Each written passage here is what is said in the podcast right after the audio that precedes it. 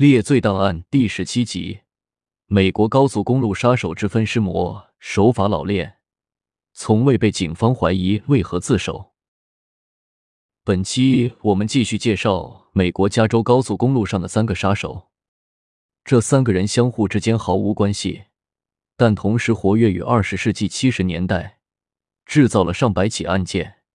杀人后都是将尸体弃置路边。这让警方一度怀疑所有案件由同一名凶手所为。不过，警方在对尸体进行勘查后，发现其中有一部分尸体与其他受害者的遭遇不同。绝大部分受害者在生前都遭受过极其残忍的折磨，可是有些尸体没有呈现出生前被虐待的特征。这些受害者被快速杀死，然后被肢解成数块，尸块切割规整。窗面整齐，而且在碎尸前，受害者被完整的剥去皮肤，血液放干净，尸体肉块井井有条。弃尸现场没有指纹，也没有任何多余的遗留物。警方意识到，这才是一个真正难以对付的凶手。很多连环杀手因为手段残忍暴虐而令人生畏，但也正因为他们难以控制的暴力行为和不稳定的情绪。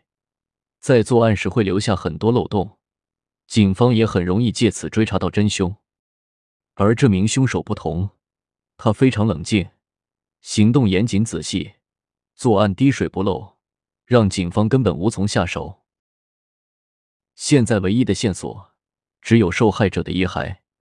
通过调查，警方确认了部分受害者的身份，这些人全部都是同性取向者，年龄在二十岁左右的。有的受害者是靠出卖身体为生，有的生前曾频繁出入同性取向的酒吧。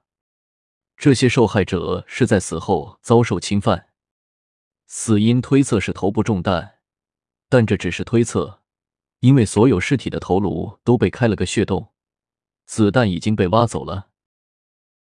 还有个非常奇怪的事情，法医把尸块重新拼好并进一步勘验时。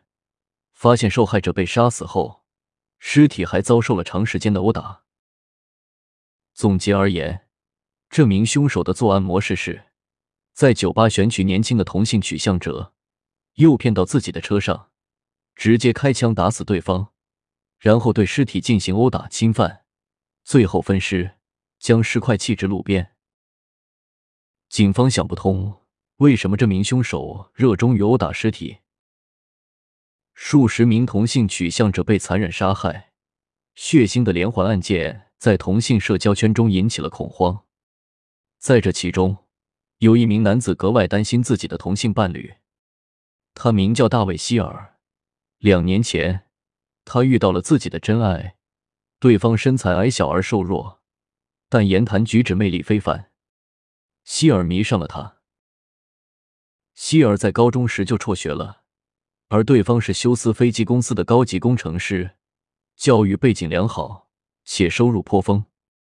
希尔觉得自己非常幸运，能和这样一位彬彬有礼、善解人意的男子进行交往。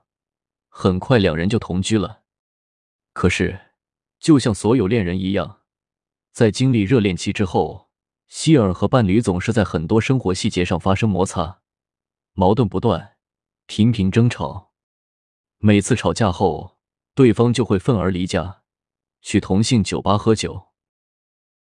希尔担心自己的伴侣总是去同性酒吧，很可能会被凶手盯上。为了对方不会陷入危险，希尔决定改改自己的毛病，更包容、更体谅对方。一天夜里，两人共进晚餐后，希尔向对方真诚的道歉，并恳求对方不要再去同性酒吧了。希尔的伴侣名叫帕特里克·科尔尼。科尔尼理解爱人的担忧，沉默良久，他叹了口气，对希尔说：“其实，每次你和我吵架后，我都会出去杀人，我就是警方追捕的凶手。”希尔不敢相信自己的耳朵，在确认伴侣不是开玩笑后，苦劝科尔尼自首。一九七七年七月一日。科尔尼在希尔的陪伴下，到河滨县治安官办公室自首。起初，希尔还坚称自己参与了犯罪，希望能减轻科尔尼的罪行。但警方调查后确认，希尔对犯罪并不知情，随后将其释放。科尔尼向警方供述了犯罪过程，所有细节和警方掌握的情况别无二致。他就是高速公路上最为冷血而高效的杀手。科尔尼每次都是将受害者骗上车，右手握枪，在受害人毫无准备的时候射击对方太阳穴部位，左手继续握着方向盘，不慌不忙开车到僻静处，然后才对尸体进行侵犯。每次都是先杀人后施暴，原因是科尔尼身高仅一米六五，他担心自己无法控制对方。索性先杀人。不过，警方问科尔尼为什么特意选择身材高大的受害者，既然自己如此瘦弱，找个更弱的人袭击，不就有把握了吗？对于这个问题，科尔尼犹豫了，没有当即回答。在处理尸体方面，科尔尼说，放血是为了减少气味，碎尸是为了让动物把尸块吃掉。挖掉子弹是为了消除证据，让警方难以追查。至此，似乎一切都说得通。但还有一点，细荣雄非常关心：科尔尼为什么要殴打受害人的尸体？这个问题提出后，一向冷静的科尔尼终于失控了。他叫嚷着：“因为我恨他，我要揍扁他，我要宰了他，剥了他的皮。”科尔尼接下来所说的，才真正触及到他犯罪模式的根源。这其实是个简单而典型的童年故事，但是对科尔尼来说，却是他一生的痛楚。科尔尼小时候体弱多病，在学校里经常遭受霸凌。当时有个校园恶霸，屡次针对科尔尼，每天都找茬殴打他，而且给他取外号“娘娘腔”。这个外号传遍了整个学校。也让科尔尼备受屈辱。这个时候，科尔尼就开始有了杀人幻想，他想要宰了这个恶霸，活剥他的皮。